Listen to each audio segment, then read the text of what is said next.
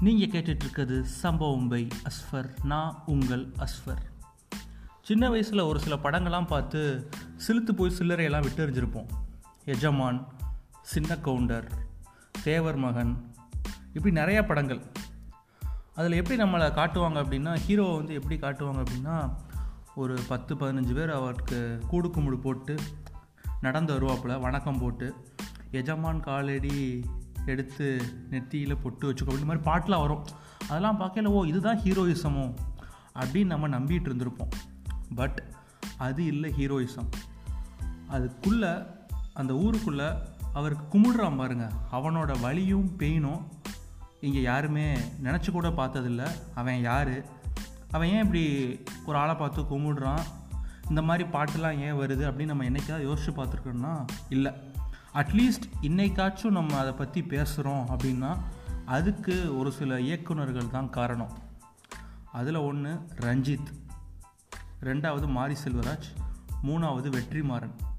ஏன்னா அவங்க எடுத்த படங்கள் மூலமாக பேசுகிறனால தான் நம்ம இப்போ பேசுகிறோம் எல்லாரும் கர்ணன் பற்றின டிஸ்கஷனை வந்து இந்த படம் வந்து சாதிய படம்.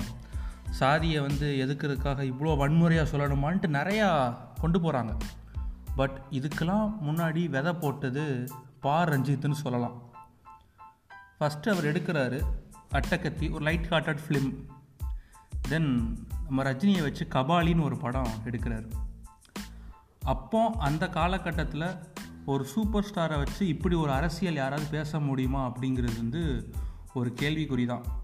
அந்த படம் வந்தப்போ அந்த டைலாக் பெரிய ஃபேமஸ் ஆச்சு. எல்லாத்துக்குமே தெரியும். நம்பியார் டே கபாலி அப்படின்னு சொன்ன உடனே குனிஞ்சு சொல்லுங்க ஜமா அப்படி வந்து நிற்பானே அந்த மாதிரி கபாலி நினச்சியாடா. ஏன்னா நான் அப்படி தான் ஒடுக்கப்பட்ட சமுதாயத்தை வந்து ஒரு ஆளுக்கு அடியாளா அப்படி தான் பயன்படுத்தி நிறையா படங்களில் பார்த்துருப்போம். பட் கபாலி அவன் இல்லை. அவன் வேற. அவனும் கோட் ஷூட் போடுவான். கால் மேலே கால் போட்டு உட்காருவான்.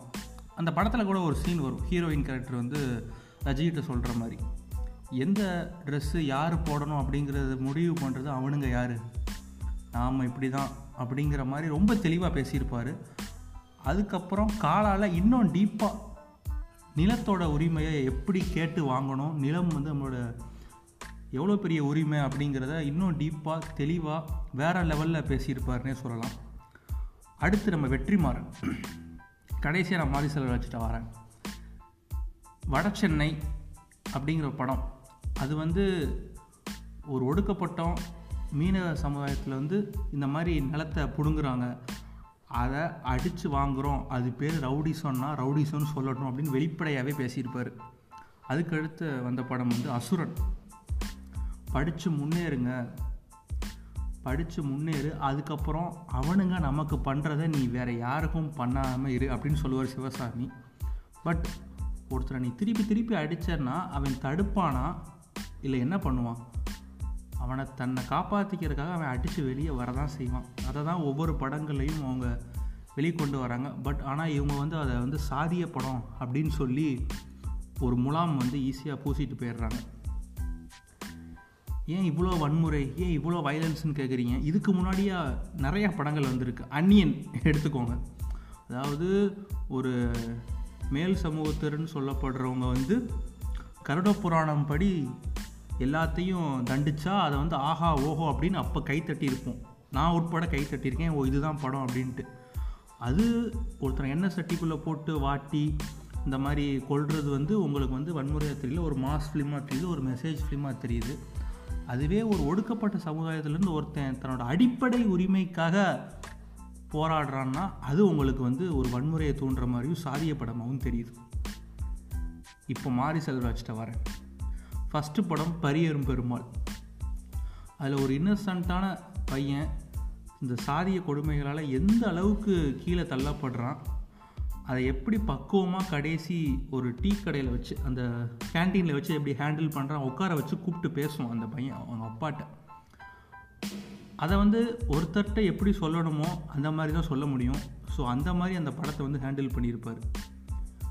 அவன் பரியன் மாதிரி ஒருத்தன் வந்து காலேஜில் போய் பஸ் ஏறி படிக்கிறான் அப்படின்னா அது ரெண்டாயிரத்தி அஞ்சில் எடுத்த மாதிரி காட்டியிருப்பாங்க. அவன் இந்த அளவுக்காவது போய் பஸ் ஏறி போய் ஒரு இன்னொரு ஊரில் போய் படிக்கிறான் அப்படின்னா அதுக்கு காரணம் கர்ணன் மாதிரி ஒரு ஆளுங்க வந்து போராடினதுக்காக தான் பரியன் மாதிரி ஒரு ஆள் வந்து அடுத்த தலைமுறை வந்து படிக்கிறான். அதுக்கு கர்ணனும் தேவை பரியனும் பெரும்பாலும் தேவைன்னு நான் சொல்லுவேன். சரி இப்போ கர்ணனுக்கு வருவோம். ஒரு ஒடுக்கப்பட்ட சமுதாயத்தில் அந்த கிராமத்தில் அவங்க வாழ்கிறதுக்கு வாழ்கிறதுக்கு விடுங்க. போக்குவரத்து அப்படிங்கிறது வந்து எந்த அளவுக்கு முக்கியம்? ஒருத்தன் பஸ் ஏறி போயிட்டான் அப்படின்னா அவன் அடுத்தடுத்து போயிடுவான் பிள்ளைங்கள்லாம் ஸ்கூலுக்கு போயிடும். வேலைக்கு போவானுங்க பிஸ்னஸ் பண்ணுவானுங்க. அதுக்கப்புறம் அப்படியே வேற ஒரு ரூட்டு பிடிச்சி இன்னும் முன்னேறிடுவாங்க அப்படிங்கிறதுக்காக அந்த கிராமத்தில் மட்டும் பஸ்ஸு நிப்பாட்ட மாட்டேங்கிறாங்க. இது வந்து ஏதோ புனைவு கதை மாதிரி இவங்க வந்து சித்தரித்து பேசிகிட்டு இருக்காங்க பட் ஆனால் அது இல்லை. உண்மையாக நடந்த கதை. இப்போயும் நடந்துக்கிட்டு இருக்கு. மதுரை சைடு இன்னும் டீப்பான கிராமத்தில் போனீங்கன்னா சில ஊர்களில் பஸ்ஸு நிற்காது இது என்னவோ உலகத்திலே நடக்காத மாதிரி ஏலியன் லெவலில் இவங்க பேசுகிறது இருக்குது ஸோ வந்து இப்போல்லாம் யார் சார் ஜாதி பார்க்குறா அப்படின்னு சொல்கிறாங்க அதை மட்டும் தயவு செஞ்சு யாரும் சொல்லாதீங்க.